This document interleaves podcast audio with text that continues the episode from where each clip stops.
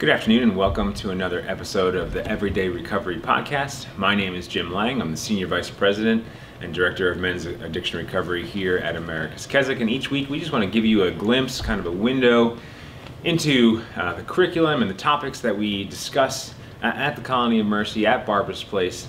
And so uh, this past week we were talking about the character of God, who, who God is. And, and uh, really one of the the major things that I see for, for men coming in in our program is they really have a misconception uh, of who God is. Uh, throughout life, they've, they've gained this, this uh, idea of God that they've gathered through uh, just the, their family of origin, through growing up in, in church settings, through, through all sorts of, of different ways. And we just have this misconception of God. And so one of the main things we, we really uh, do here is we undo a lot of the of the false beliefs that the men and women have about God. And, and so we, we take them to Scripture and we show them who God really is. We show them the character of God. And so one of our weeks at the colony is called Character of God Week.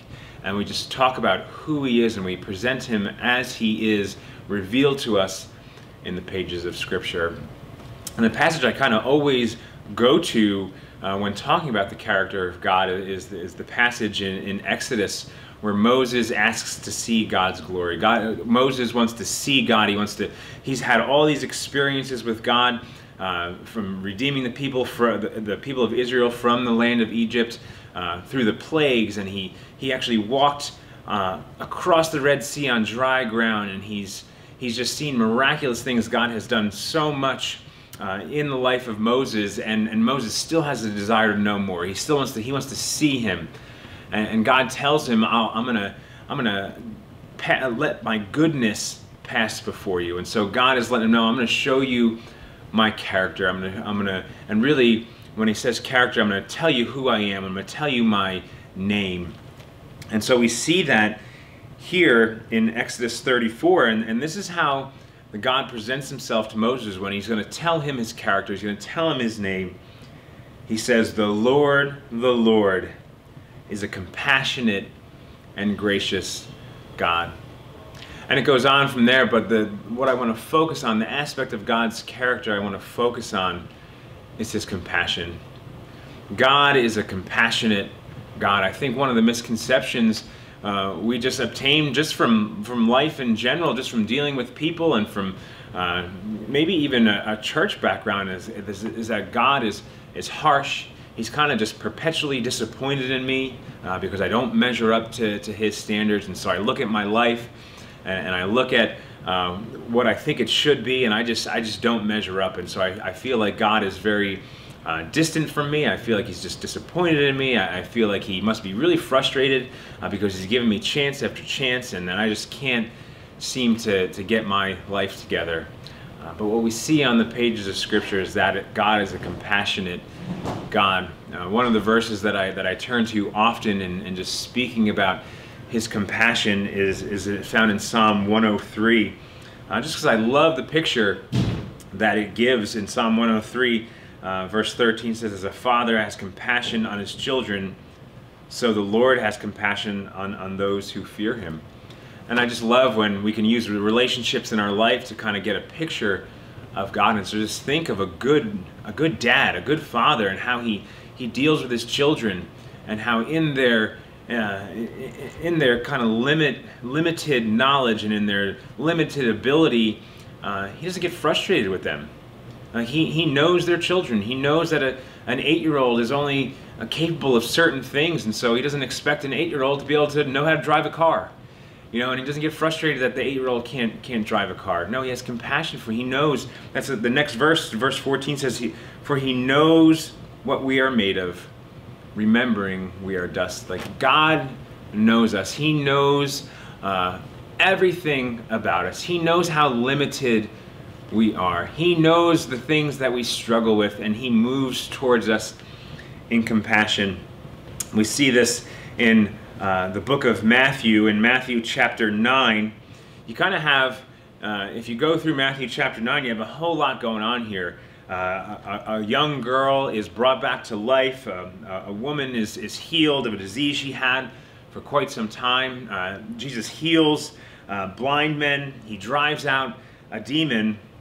And then in the verse 35 just kind of gives us this synopsis. It just says, Jesus continued going around to all the towns and villages, teaching in their synagogues, preaching the good news of the kingdom, and healing every disease and every sickness.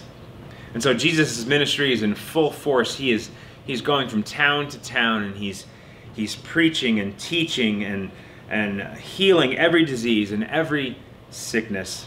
And in verse 36 it says, When he saw the crowds, he felt compassion for them because they were distressed and dejected like sheep without a shepherd.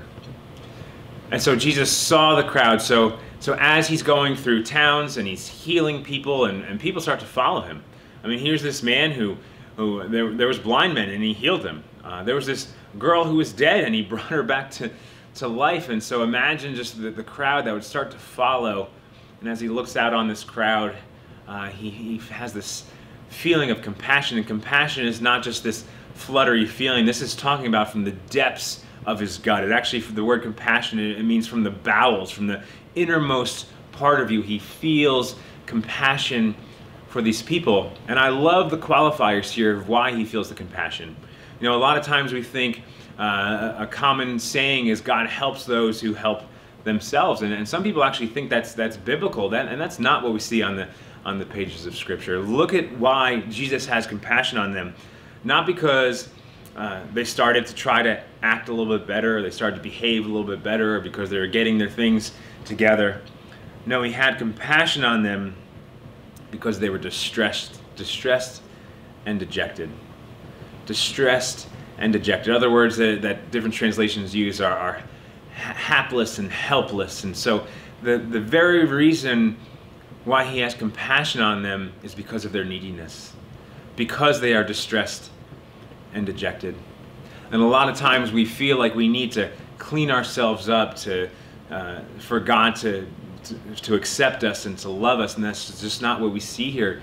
Jesus, in our distress, in our dejection, moves towards us. He has compassion for us. He, like a father who has compassion on his child, uh, so the Lord has compassions on those who love him and fear him. And he remembers our frame. He knows we are dust. He knows what we're made of. And so we don't need to clean ourselves up to, to earn the compassion of our Heavenly Father. No, our, our neediness, our helplessness is exactly the thing that moves his heart towards us. And so as we look at, at God's character, as we look at who he is, uh, we need to marvel at his compassion. And so as you read your Bible, look for, look for that. You know, a lot of times we just read our Bibles to, to gain information, to, to know the story.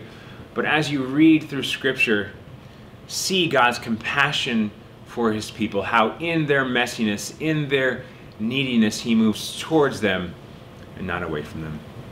Hope you've enjoyed this devotion. Uh, if you or anyone you know is struggling with addiction, I'd love to, to speak with you. You can call me at 732 350 1187. I'm extension 1041, and we'll see you next week.